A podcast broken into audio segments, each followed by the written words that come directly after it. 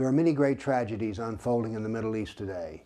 We've all heard about the death of Yazidis and Christians, sex slavery, rape, torture.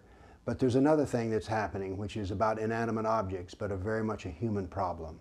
And that is, history is being destroyed. There was a gentleman, 81 years old, Khalid al-Assad, who was considered the best expert on Palmyra. He spent all of his life studying this. He was beheaded, and his body hung around a column at one of the temples that he loved. This is the death of history, and it is part of Islamic doctrine. Islam even has a word for this, jahiliyyah. You see, history that does not include Allah is ignorance of Islam and therefore despised by Allah, and it is to be destroyed. And that is exactly what is going on with Islamic State's destruction of ancient monasteries and Roman temples and others. It is the death of history, because you see it is offensive to Allah and it must be removed.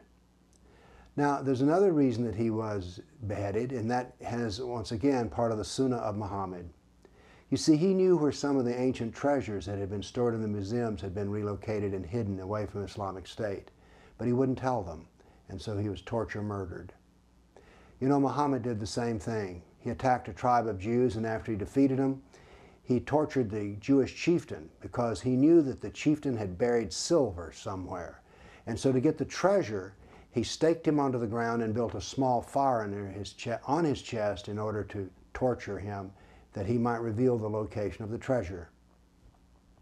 Well, the Jewish chieftain did not, so then Muhammad had him unstaked and presented to one of his jihadi warriors who had lost a brother that day in combat, and the jihadi cut off the head of the Jewish chieftain, just like they did with Khalid al-Assad. Islam is to destroy history. It's done that in Egypt. It's done it in two different ways. Remember when the Muslim Brotherhood came to power and there were riots?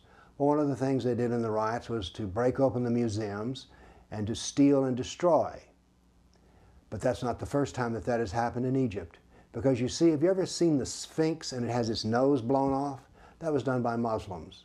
They also tried to destroy the pyramids. So the destruction of history is part of Islam, not the preservation, but the destruction, because history without Allah is offensive to Allah. So there are many deaths and destructions going on by Islam in the Middle East, people and history. We're seeing the death of history here in our own United States.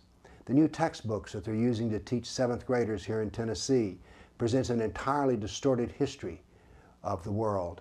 It builds up and elevates Islam and denigrates or doesn't even include Christianity. So here in America, we're also experiencing the death of history as well. The death of history is the death of humanity. It's tragic. I'm sorry. Thank you.